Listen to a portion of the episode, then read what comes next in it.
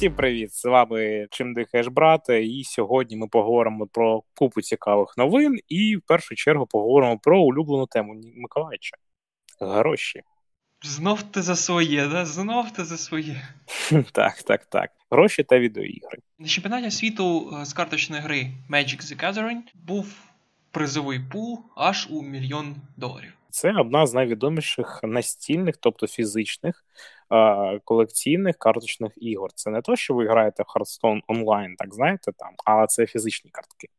Є онлайн-версія, доволі, до речі, от Ніколай завжди каже, що не дуже популярна, але вона зараз на рів. Але ось найпопулярніша гра, і ось вони проводять чемпіонати. Причому там дуже багато показують. Там у них так спеціально розставлена камера зверху на стіл. І Є круті твіч-трансляції. От навіть я не дуже завжди розумію, що вони роблять, не дуже розумію на колодах, але дивитися на це цікаво. Цього року про в електронній версії все провели. Ну цікаво, бо раніше вони це робили фізично. Це знаєш так круто. Знаєш, сидять такі чуваки, реально там повертають картки, роблять там все. Там же ж прикольно, коротше. Ну, от в онлайн-версії розіграли мільйон доларів, і Ніколай рішив мені нагадати, додавши до списку в нашому документі, в нашому сценарії, у нас він є. Е, багато хто здивований, е, додати, які були виграші в інших відеоіграх, і насправді оцей мільйончик виглядає просто мізерним. Насправді да. Тобто мільйон це доволі така маленька сума насправді для кіберспорту, але просто важливо, що ця гра виходить з 99-го року, і по суті зараз вважати, то це одна із найдревніших, мабуть, ігор, по якій саме кіберспорт проводять. Тобто, і плюс карточні ігри не дуже. Ну, якщо брати не класичні, там типу покеру, але тим на більше такі от фентезійні, комп'ютерні, то для карток це нормально. Да, от сказав Валькіріч, я просто пригадав, вибрав пару таких цікавинок. Да, я вважаю, всі інтернешнл не треба, назви останній. Турнір по доті, і в ньому завжди е, майже спочатку, там з 11 року. Кожен рік. Перший прайс пул був 2 мільйони, здається, 2,5 мільйони. А цього року виходить, ну, минулого року 34,3 мільйони жах, який це велика сума. Тобто ми розуміємо, що це діляться на всі 10 призових місць. Тобто, давайте так, не думайте, що там 5 людей забере з собою 30 мільйонів. Так, ні, забере там вони якусь суму з цих мільйонів, яка ділиться на 10 чоловік, але це все одно сума просто колосальна. Цікаво, що насправді перший турнір Кібер був е, ще у Квейку. От, І е, в 97-му аж році. Причому там не розігрувались гроші. Там трошки цікавіша річ. Зараз розкажу, яка. Моя мрія пев, певний час була. Значить, е, спочатку розігрували більш-менш локально, в яких типу ля комп'ютерних клубах, а потім, коли в цьому турнірі залишилось 16 людей, вони всі поїхали в Атланту. От, І вже самі навіть розробники ID Software, ну ті ті самі те, що Doom зробили. Бо і вони вже слідкували за ходом турніру, і переможець забрав Феррарі пана Кармака. Причому треба розуміти про один момент. Е, Кармак самостійно його тюнінгував, так, щоб добитися, скажімо так, максимальних, як то кажуть, лошадок від цієї тачки, навіть більше, ніж Феррарі дає зі стоку. Це доволі цікава історія. Він розповів це на ефірі Джо Рогана, що він настільки задрочив навіть ліс у Феррарі, в яку ніхто не лізе. Ну такий да, дуже цікавий момент. Причому що він, тобто, сам її поставив, ніхто його не замушував. І що він, що Ромеро в ті часи вони їздили на Феррарі. Тобто, ви уявіть просто в 97-му році, коли ігри не дуже популярні ще були, як вони по суті від одної, ну да, тоді вже дві, ну двох-трьох ігор вони вже могли купити собі Феррарі. Тобто, от які от такі от знакові люди. Ну, такі от цікавинка. Що окрім е, власне доти? Давай повернемось трішки для до минулих. Слухай, а тепер подумай, в 2019 році в фіналі світового кубку по Фортнайту людина забрала чи це весь прайс пул? Це весь, весь, весь. Ну, все одно. А, весь, ну все одно, 30, також 30 тисяч. Тобто 30 мільйонів. 30 мільйонів, вибачаюсь. Оце я на нули, пару нуликів скинув. 30 мільйонів доларів за Fortnite, хлопці та дівчата. Це просто якийсь, знаєш, прям колос. Ти, мамо, я хочу стати кіберспортсменом. І ви уявіть, що ці три проекти, да, тобто Dota, Fortnite, League of Legends, по суті, ну там на геймплей нічого не впливає. Раніше в Лолі впливало, а зараз взагалі ні. Тобто, і це по суті безкоштовні ігри. Ви тупо ні, не копійки ну, не, не платите, і фактично, ну, в теорії грубі можете виграти 30 мільйонів, наприклад. Ну, шанс, звичайно, один до мільярду, але у вас є такий шанс. Тож, да, тож ігри це насправді велика колосальна індустрія, подекуди сильніша і більш бюджетна, ніж кіно, навіть вже. Тому не, не треба її скидувати отак, от просто. Тому там великі гроші крутяться насправді. Це навіть трошки страшно, мабуть. Ну, все ж таки, ти знаєш, де дуже неочікувано крутяться також великі гроші в кіно по іграх. Насправді, насправді, в основному кіно по іграх по іграх дуже такі жахливі, хоч хоча б Doom той же згадай. Знаю, я згадую тільки Mario Brothers. Дивний досить фільм, дуже дивний. Дуже трешовий. На жаль, із гарних прикладів. Ну, я не сказав, що це там прям гарне кіно, яке варто дивитися всім, але не найгірше і найкраще кіно цього режисера це постал Уве Бола. Навіть не, не, не знаю, що таке є, якщо чесно. Чувак, це, по-перше, ти взагалі цього чувака знаєш? Ну, Він такий, там, він просто знімає лютий треш частенько по відеоіграх. І ну, і він там навіть був прецедент, що хтось написав дуже критичні відгуки, він навіть боровся з ним на боксерському ринку з цим журналістом, який написав критичний відгук. Тобто він такий чувак, і ще він дуже не сприймає критику, причому знімає дуже погано. Так що є такий чувак у Ребол, і він колись зняв Ну, таку, знаєш, там на 4 з 10, але для нього це просто вершина його кінематографічного успіху, екранізацію посталу. Ну, і з останнього я не дивився Пікачу детектива, так що я не можу сказати, чи гарне це кіно, чи ні. До речі, от знаєш, от е, от я тобі цікавенько скажу: у нас завжди покемони думають люди, що пішли від аніме, а не від, а не від гри. А справді спочатку ж була гра, а по ній зробили аніме. Ти також цього не знав? Ні, я знав, що я не знав, я знав, що карткова ну, гра дуже. Ну, просто гра була дуже популярна, ну, зрозуміло, в Японії і дуже е, популярна в США, бо там вона йшла таким проводком, де ти можеш два своїх геймбоя підконектити і грати як по по, ну, по мережі один з одним, по локальній мережі. І через це ця гра була надпопулярна, бо всі там обмінювались покемонами, боролися. А у нас просто, якщо у тебе був геймбой, ти вийшов з ним на вулицю, у той час тобі, скоріш всього, побили б і забрали його. Тому так.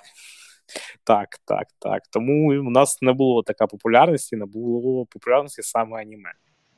Ну, є ще теж топовий персонаж. От підводка вже третій раз намагаємося зробити. да.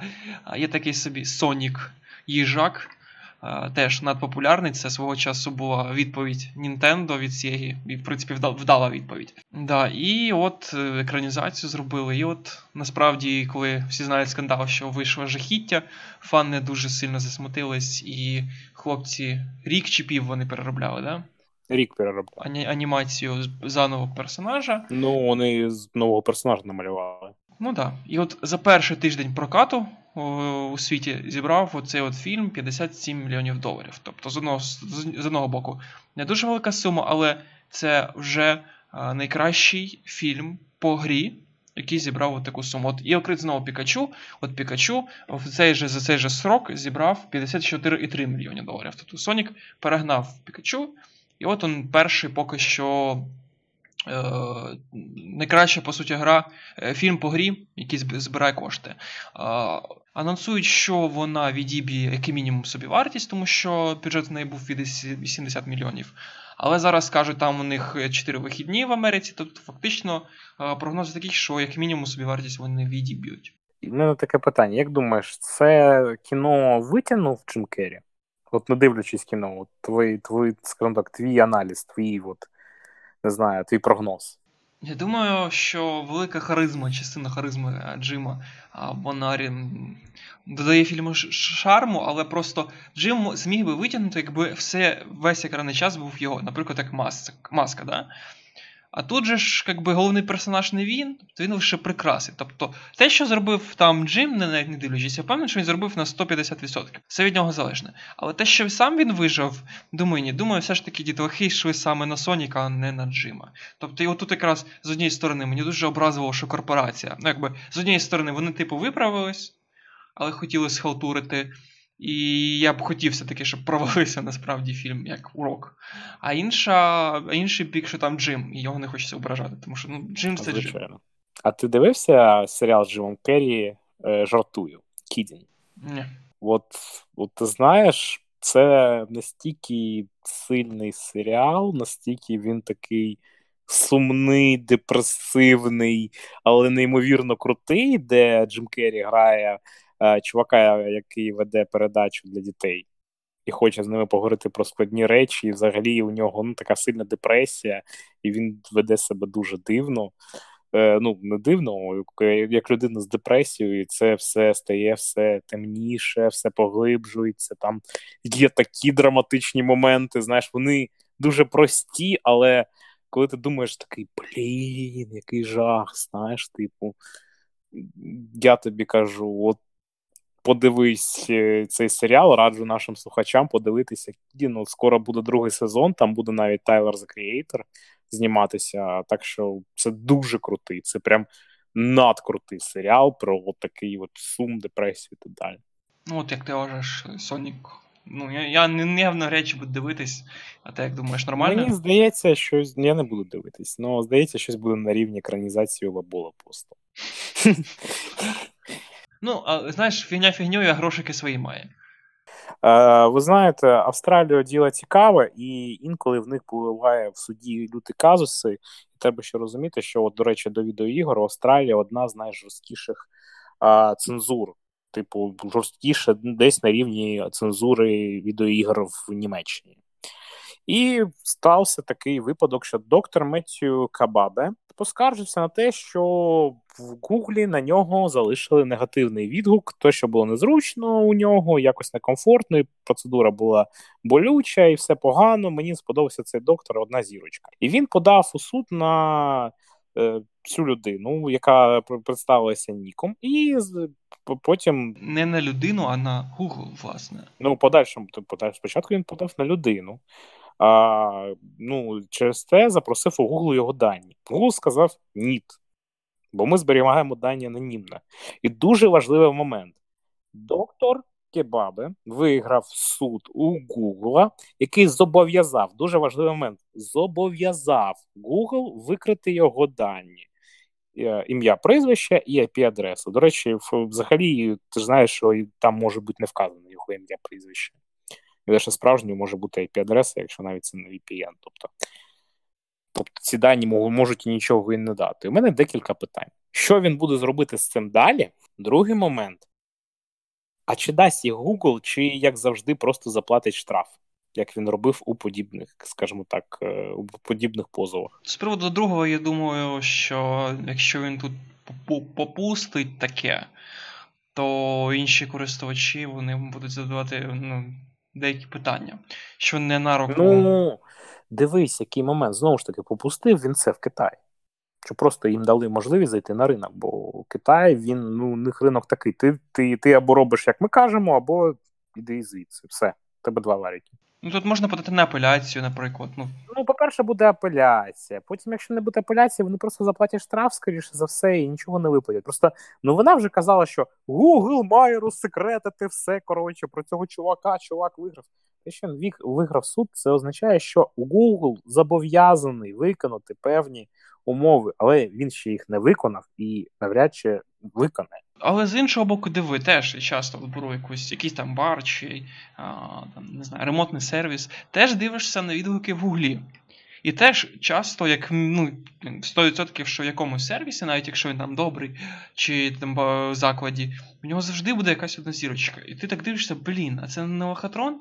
І потім ти приходиш в місце, тобі все подобається, і такий думаєш, що от, блін, якась фіня. Типу, чи конкурент, чи якийсь там просто бот це робить. Тобто, з іншого боку, от, от ці, от, скажімо, шкідливі спами, справді варто якось щось з ними робити. Ну, це, можливо, був не шкідливий спам. Можливо, ти прийшов, тобі дійсно все не сподобалось, тобі не знаю, там тебе не обслужили, бо ти розмовляєш українською, як колись було, було в одному київському барі. І все, і ти маєш повне право йти, ставити одну зірку і казати про це. Ну, ти також. І що, вони подадуть на тебе в суд через те, що бач, не сподобалося, що ти поставив одну зірку. Ну, Я маю на увазі несправедливе. Ну, а як ти будеш міряти справедливий чи ні? От... Можна, наприклад, якщо це там бар, то аби е, користувач прикладав фотку чи чек, наприклад. Тобто, що він показує, що ну без імені свого без нічого. Ну, слухай, ти зобов'язуєш людей видавати певну інформацію для верифікації свого, скажімо так, досвіду. Ну, також таке, це не завжди можна зробити, і там не всюди видають чек. Наприклад, ти кажеш про бар, якщо це якийсь там невеличкий там сільмах, чи твоя районна адміністрація, яка має, скоріш за все, три е, три зірочки, бо решта поставили одиниці, і тільки співробітники поставили п'ять. Знаєш, таке там. Чи там одиничка у твого рідного військомату. Ну, вибач, де ти там чек зробиш? Чи ти сфоткаєш е, свій там білий білет, білет чи військовий білет, чи там щось видають, якщо тебе забирають на службу? Ось такі справи. Так що не знаю. Верифікація, можливо, потрібна, але це ж знову пригнічує твою свободу слова і свободу виразити себе. А можливо, ти чек вже викинув, а дупа досі горить, що там погано все було. Чи ти траванувся через день, а чека вже нема. Ну, ось ось. Так що я не вважаю. І перший. От мені скоріше цікаво перший сценарій, який фантастичний. От дали йому ці дані. Він що буде от окей. CBN, е, BCC. IP-адреса така. Знаєш, як в якихось там смішних стародавніх серіалах він йде в плащі, в окулярах, в шляпі вночі, заходить за в провулок, там стоїть кенгуру теж в окулярах в плащі, типу, він такий передає ці дані, знаєш, і вони такі, типу, гроші передає. І він замовив кенгуру да, цього хлопця. Ну, коротше, цікавий прецедент, але от знаєш, от знову описали цікавіше, ніж є насправді. Це наша робота взагалі. Ну, це от да, це от твоя робота. Знаєш, зробити так, щоб я клікнув на цей заголовок, а, ну, але ж я просто вже розумію, я уважно читаю, що там написано. І знаєш, там вже не так сильно хехно все стає. Ну, теж, якби з рубрики гроші, але не Ніколаїч. Знаєш, мені навіть не так давай почнемо. Чи носиш ти годинник? Мені колись подруга привезла з Німеччини дешевий, там за 5 євро якийсь такий більш-менш спортивний годинник. І я дуже-дуже довгий час з ним проходив, пару років десь. І мені так дуже зручно було, я тобі скажу. Потім батарейка в ньому сіла, я завтикав поміняти, ну і так без нього ходжу. Але годинник це насправді дуже зручна штука. От я в мене були годинники, я ніяк не можу звикнути до них. От не ношу і все. І плюс в мене ще така проблема, якщо у мене там не зручна застібка, у мене доволі волохаті руки. І я просто чи доволі часто, якщо в мене просто один годинник був, знаєш, такими, такими як е, полосочками іде, і металевими, так? Зрозумів. І дуже часто в мене волосся на руках там застрягало і виривалося, і було доволі боляче, тому цей годинник я не особливо носив, а решту ну, просто не можу звикнути. Типу, от ніяк, от не не, не мій девайс, от реально, не мій. Ну, є якби годиннички звичайні механічні, а є й електронні. Власне, як є Apple Watch. От у нас новина, що такі от собі Apple Watch продаються краще за швейцарські годинники. Уявіть собі. Мені б скоріше цікавіше, ну знаєш, вони просто навіть у різному ціновому сегменті. Бо я подивився зараз дуже реально взяти за 12 тисяч гривень Останній еплюський там п'ятий, п'ятої серії годинник. Це не така велика сума. Швейцарські годинники за 12 тисяч це такі. Годинник Apple Watch 500 доларів. А от е, швейцарські, ну, якщо взяти там такі собі, да, то тисячу, наприклад. Доларів. Ну, от я назвав там щось, ми вийшло 360, 367 євро. Е, ну, Це ну, це файна сума за годинник, та доволі таки, але ж знову таки. Мені скоріше була цікавіша статистика, як Apple грає на ринку взагалі цих смарт-годинників. Ну, я розумію, що домінує, але от наскільки в якому Не, насправді я, де, я справді кілька знайомих, які купують Huawei. Так ні, ти кажеш навколо себе. Я от хочу іменно саме по ринку статистику. Чому я трішки пізніше поясню? Ні, кажу тобі про те, що купують Huawei, Huawei і купують під них годинники типу Apple Watch'івських, а вони ж дешевше. Тобто в них є конкуренти насправді. Ну так, ні, так я знаю, що є конкуренти. Є там якусь фірму, там у нас нещодавно один з наших донаторів, здається, а ні, він просто годинник брав. Є різні, ну там є, я просто не пам'ятаю, як на Citronics, чи якось так називається годинники. Потім знову ж є такі Samsung Gear і так далі. Ну просто вони займають куди менше, як на мене, все ж таки по смарт-годинниках. Можливо, якщо туди засунути лише Xiaomi Mi Band, хоча це фітнес-трекер, то, звичайно, Xiaomi Mi Band може і виграє, але от мені здається, саме смарт-годинників, не фітнес-браслетів, все ж таки виграє Apple. Ну, насправді я теж відносно був ще там влітку був до них дуже скептичний, але потім пару людей показали, наскільки це зручно і корисно. А, а от поясни мені, будь ласка, що зручно, бо для мене це як зайвий реальний екран, зайвий девайс. Ну, взяти, наприклад, е, більш зимну погоду, коли ти не влітку, не в секундній доступності, мовно кажучи, да, там 5 курток треба відкрити. І ти е, тобі хтось дзвонить, і ти бачиш, хто тобі одразу вмикаєш чим вимикаєш, якщо ти в AirPods, наприклад. Але я в AirPods, і мені просто я тапаю по AirPods. Може і так, а може у когось немає AirPods, наприклад. Потім там якісь повідомлення. Тобто в тебе все на руці, ти все контролюєш. Та краще і не читати, поки тобі холодно і можна. Я, я тобі думаю, для прикладу сказав, є багато там набирати. хтось у дорозі, хтось е, на машині, хтось на пробіжці на тій самій, розумієш? Там ще й в тренажерному залі. Тобто є свої моменти, де їх можна застосувати. Якщо б в мене теж знайомий казав, йому просто подарували. І він теж казав, ну це якась типу іграшка, ще заряджати треба, не таке. Типу, каже, походив тиждень-два, взагалі без них е, не уявляє життя, тому що наскільки це е, спрощує ці всі от моменти. Тобто, в основному в основному розрахунок Apple Watch на таких, типа, бізнесових людей, які зайняті, знаєш, які постійно в бігах. То... Ну ні, ти це кажеш, це ти намагаєшся якось покласти на ринок України, а от в Європі США вони просто як от годинники звичайний. Ну, звичайних людей використовується. Просто ти врахуєш, що у нас просто курс трішки безумний, а насправді та там ціна та не супер велика, як на годинник, так, якщо задуматися. І другий момент, я просто хотів би швиденько сказати, я бо цю статистику я вже побачив про ті True Wireless Stereo наушники. Ну, це от наушники, які повністю без проводів, Bluetooth наушники, так? Ну, звичайно, говоримо про AirPods. І мені було цікаво, якою долю ринку цих CVC наушників займає е, AirPods різні, там першого, другого покоління і Pro. 60%. І ще 10% займають е, Beats. І от друга статистика, я про неї не впевнений, що це дуже точна цифра. Але з тих 60, е, ну чому я сказав Beats, бо Beats, е, ну, фірму Beats володіє Apple, тобто у них 70%. І найцікавіше, що я не впевнений, правда, щодо цієї цифри, але кажуть, що 35% від всіх користувачів е, AirPods сидять на Android. Оце от було для мене трішки шокуюче. Я не впевнений, що це прям супер точна цифра, але мені здається, що це все одно доволі велика цифра. Я думаю, що це правда, тому що я бачив в людей не AirPods мобільні наушники, це трошки трошки лякає. Тому простіше купити AirPods, і знаєш, нормально якось себе почувати. Така просто аналоги, ну, є дешевий аналог Midrops, але там насправді якість ну, нормальна, але не та. Все ж таки вони більш.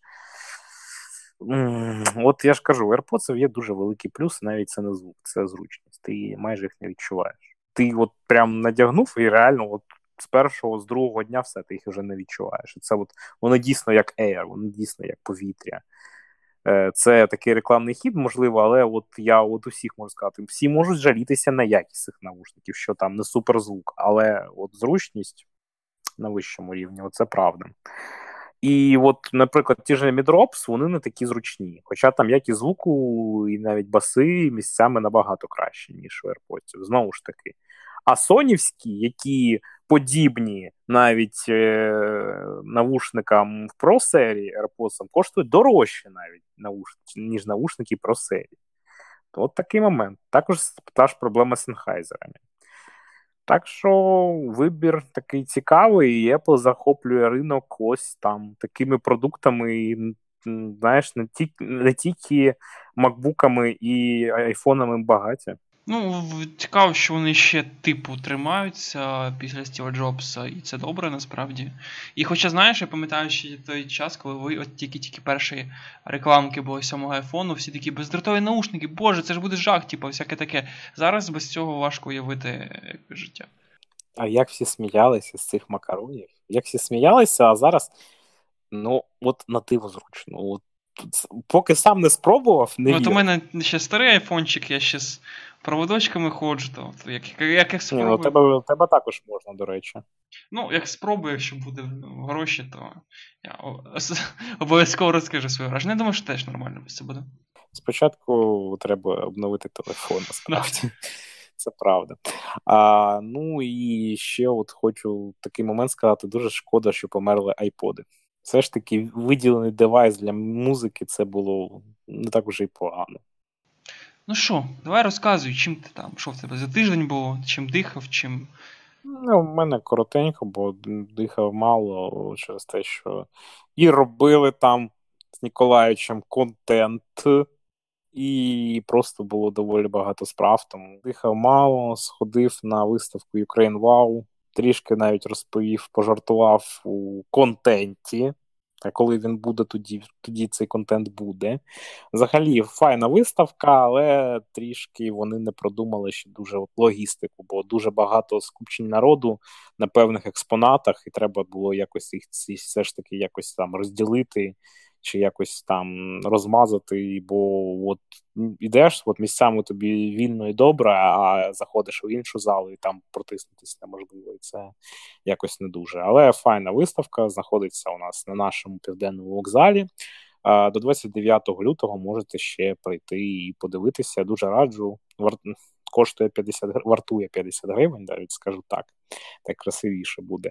Але ну, сподобалась файна виставка про Україну. Доволі цікаві місця там показані, і багато фактів про Україну, які ви не, мабуть, не знали. І можливість їх побачити і прочитати це дуже цікаво. Раджу. Другий момент. Е, подивився кіно. Але от зараз мені, от я не просто от мене такий проблем, я не можу згадати завжди назву цього фільму. Бо це у нього дуже складна назва. Це фільм Веса Андерсона. Називається в нас Потяг на Дарджилінг потяг на Дарджилінг. Е, мені от важко саме слово Дарджилінг. Дивився, до речі, українською в перекладі один плюс один. Мені доволі сподобалось. Доволі файна озвучка. Старий фільм 2007 року і знімає мій улюблений режисер Вес Андерсон. Я дуже люблю Веса Андерсона. Я ставлю його поряд з братами Коен і Ноланом для себе, бо в нього є неймовірний стиль неймовірні такі свої фішечки фільми. У нього фільми завжди дуже часто граничать з чорною комедією, дуже часто, бо там смерть доволі легко сприймається, чи там відрубання кінцівок і так далі. Е, тому от такий от дуже цікавий жанр, деяким скажуть, що інколи буває нудноватий, але у цілому мені дуже подобається от цей фільм, ці всі сюжети. Е, дуже важливий фактор це мінімальна емоційність головних героїв. Тобто, знаєш, там вони там не грають у велику експресію. Це в тебе все бере картинка, ситуація і діалог. Експресії там мінімум. Дуже от мені от стилістика Веса Андерсона дуже подобається. Я французький зв'язний я дуже чекаю. Це його новий фільм, який має вийти. І там завжди грають чудові актори, такі як Біл Мюррей, Вільям Дефо. Просто кайф. От знаєш, обожнюю. А от навіть у 2012 року у нього був фільм. Господи, проблема з назвами його фільмів. Королівство повного місяця. Є такий фільм, і там навіть був Едвард Нортон, який грав у бійцівському клубі, і був навіть Брюс Вілліс. Дуже раджу фільмі. От просто от відкрили на Вікіпедії Вес Андерсон і подивились все. Я от не подивився лише зараз два фільми. Мені залишилось. Я хочу їх закрити, і це просто супер обожнюю Вес Андерсона і дуже раджу вам його дивитись, бо це от просто його кожен фільм це таке от вже культурне явище. От щось для мене поряд з такими прям людьми, які знімають культурні явища. І наостанок е, пограв е, скажімо так. У мене з'явився ключ для PlayStation в Enter the Gungeon, і я дуже обожнюю цю інді-гру. Це такий інді-рогалик, де ти з'являєшся в такому собі підземелі, де все зв'язано з пушками. Е, проти тебе бігають кулі з, зі зброєю, і вони в тебе стріляють. Тобто, в тебе, скажімо так, ти, ти крім того, що в тебе роуглайк, тобто в тебе завжди рандомна генерація, рандомно генеруються кімнати, рандомно генерується твій лут, який ти можеш на себе надягати. А ти граєш в таку собі скажімо так, шутемап. Тобто ти стріляєш, і твої, скажімо, кулі летять і у ворога, і ти можеш це побачити. І кулі летять в тебе, тобі треба від них відскакувати, рухатися, ховатися за столом, тобто, щоб ці кулі в тебе не потрапили. Чудова гра, обожнюю кучу раз. Ну, проходив один раз на ПК і зараз хочу ще грати, бо от на PlayStation грається чудово, і я просто от обожнюю цей роглайк. От це от мій найулюбленіший роглайк на даний момент. Після Binding of Isaac. От Binding of Isaac я просто це для мене топ. Я провів в ньому в сумі, мабуть, годин 300 у різні версії. Просто там вже було там дві чи три версії. Я от провів годин 300 і ще пограв, бо чудова гра. І от Center the Gungeon в мене теж такі ж відносини. А в тебе ж? Валькіріч хотів закинути певну новину а, в, в класику, а я забрав собі, бо мені завжди нема чого розповідати. Значить, а, в чому справа? Є така собі гра чудова Rainbow Six Siege. От, а, Це такий тактичний шутер мультиплеєрний. І Валькіріч певний час в неї грав, потім підзакинув. І я граю потрішки, потрошки. потрошки ну, ти ж наче закинув. Ну, я думаю, що зараз вийде нові нові ці оперативники, я знов встановлю. Ну от, і там певний час це, на жаль, Ubisoftівська гра, на жаль. Зараз поясню, чому, на жаль. І от е, скоро виходить нове оновлення з новими оперативниками, з новими картами і так далі. так далі, так далі. Чому, власне, на жаль? Е, тому що це, по суті, єдиний, мабуть, проект Ubisoft, який дійсно любив, е, не знаю, обожнював, і все в ньому було чудово. І через певний час чувачки вирішили, що треба зібрати якось більше бабок. У них та і так ти віддаєш повну суму за гру. Вони закидують туди мікротранзакції. Ну, фіг з ними, там лише косметика. Ну, там не тільки мікротранзакції, там є косметика, там є Battle і це там спочатку, ще є це зверху. Спочатку, слухай, все по порядку. Pass в кінці з'явився. Ну, да, да, от, Тобто, мало того, що це типа косметика, окей, фіг з нею, так вони ще оперативників, тобто які виходять з доповненням, теж роблять платним. Тобто все треба відкривати або довго задрачу, і десь приблизно тиждень на одного оперативника. Усього їх зараз 60-70. Тобто там є за захист, тобто є там міняються раунди захист, е, захист атака. Тобто і 70 коротше, чувачків треба купити, щоб нормально грати. От. І ну окей, фіг з ним, ще ну, терпимо, гра хороша. І потім через певний час їм цього і цього було замало, і вони вирішили е, якби, лягти під кіберспорт, і вони почали нищити потроху рівні. Тобто були певні хороші, гарні рівні заставлені, там фурнітура, всі діла, красивенько. А потім вони просто почали перероблювати рівні і тупо робити, ну, блін, не знаю, стрільними. Більш стерильні. Да. Без так, нічого. Стерильні, ну, блін, стіли, стіни, е, підлога і все. Ну, типу, окей. Ну от, Почали певний час виходили оперативники, які взагалі, ну, тобто, на просто на раз-два робиться за день. Тобто зараз якось все вирівнилось. Тобто вони більш-менш підтягнули якби рівень оновлень, але все одно ці от засунули, як сказав Valkyrie Battle Pass, тобто, ще раз повторюся, ти за гру віддаєш. Хоча я купив на скидки на знижці за на знижці за 100 чимось там 112 наші гривень. Але все одно, тобто повна сума за А проект віддаєш, і по суті, чуваки тобі кажуть, плати ще. Ну, блін. Ну, вони кажуть, плати ще кожен рік. Ти можеш купувати Season Pass кожен рік, який доволі дорогий. Тобто, ну як до цього відноситись? Ну, Ну, дивіться, Season Pass дає вам нових оперативників і трішки е, так званого золота, донатної валюти, яке ви можете витрачати там на косметику або на відкриття е, персонажів там минулого сезону. Кожен рік це сезон. Зараз вже йде п'ятий рік, і буде тут ну, 20 березня буде новий Battle Pass. Буде новий е, знову ж таки Season Pass, і це все потребує від тебе грошей. Причому там Battle Pass, е, ти це там лише косметика, але ти його відкриваєш, і ти можеш відкрити там одразу там 20 рівнів, чи там там перший рівень і качатися. Тобто ти, ти платиш тут. Ти платиш там за косметику, якщо хочеш, ти платиш там за сезон паси. З тебе так потрошку видирають доволі файну суму, як на гру сервіс. Ну і теж Валькіріч мене нещодавно казав, купи за Division 2. От я теж купив. Я, ну, У нас тут дуже Я я купив, воно в, в епіків коштувало всього 42 гривні. Тобто, ну, але справа в тому, що мені настільки не сподобалось, що я би 42 гривні не віддав. Тому що зараз скажу мінуси, Валькірій скаже плюси. Я дуже не люблю Ubisoft е, через багато моментів, і ця гра не стала виключенням. Тобто, чуваки роблять е, гру нову, а графіка там там 6-го року. Я не грав дрочер, тобто я можу грати зараз хоч в 2D пікселі, хоч гру 70-го року, якщо мені сподобається. Але коли ти робиш. Е, тобто 10 студій, тобто це мінімум, я не знаю, 200, 300, 500 людей роблять проект і дощ, ефекти дощу в ньому, як е, у моді на Oblivion, який робила одна людина. Ну, вибачте. А потім, коли. Ну. Знову ж таки, тобі вказали, що може це і була проблема, що роблять 10 студій, бо це різні люди, які роблять різні підходи, щось один одного виправляє. Ну, сорі, я ж тобі кажу, можна по-різному просто там загрузити чи що ще. Ну коли такі лажі, коли оптимізація крокує такими, блін, е, не знаю, зігзагами. Ну от тут я тобі вкажу, що це реально ПК-проблема. Отут без питань було на PlayStation стабільних прям 45 кадрів, от прям хоч вбий. Потім мені не сподобалось, що е, супротивники, вони, по суті, плями.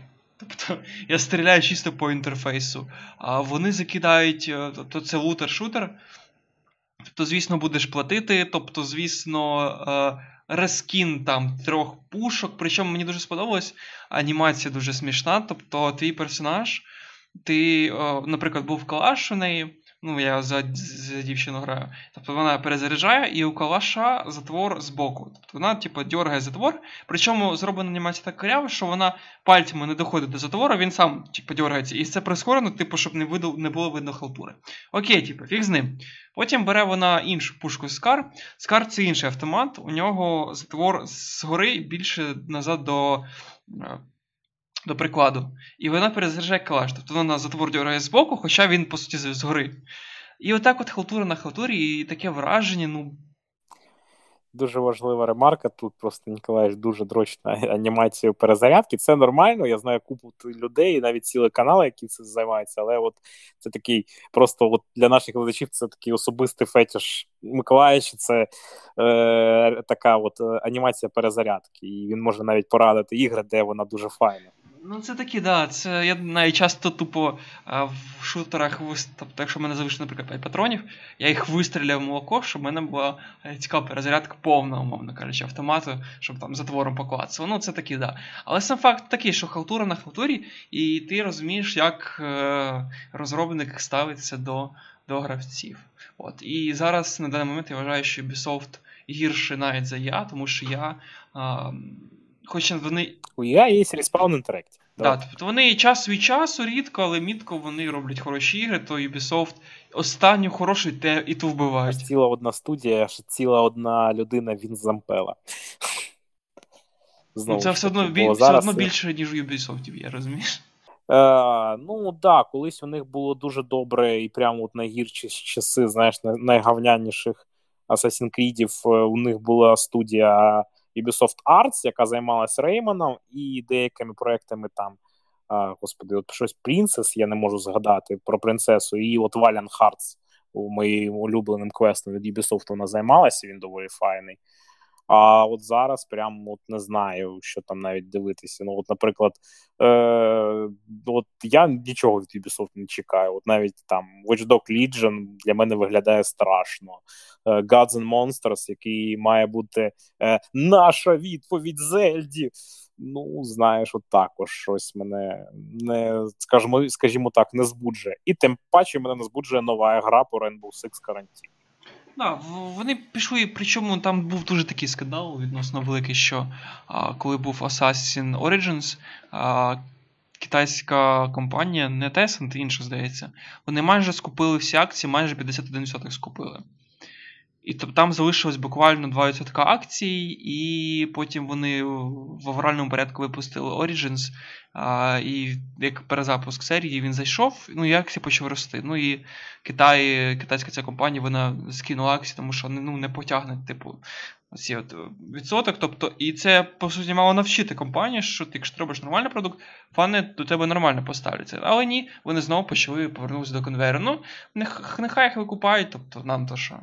Ну, я не знаю, до речі, от ти кажеш конвейер, а от е, Одіссею називають навіть ледве не кращим Assassin's Creed після другого. Ну окей, давай повернемося до Rainbow Six. Кожне оновлення це якась халтура, Division халтура, що у них там ще. Ну, між Origins і Odyssey мінімальна різниця. Просто Odyssey трошки докрутили. Той же Origins мені не дуже зайшов.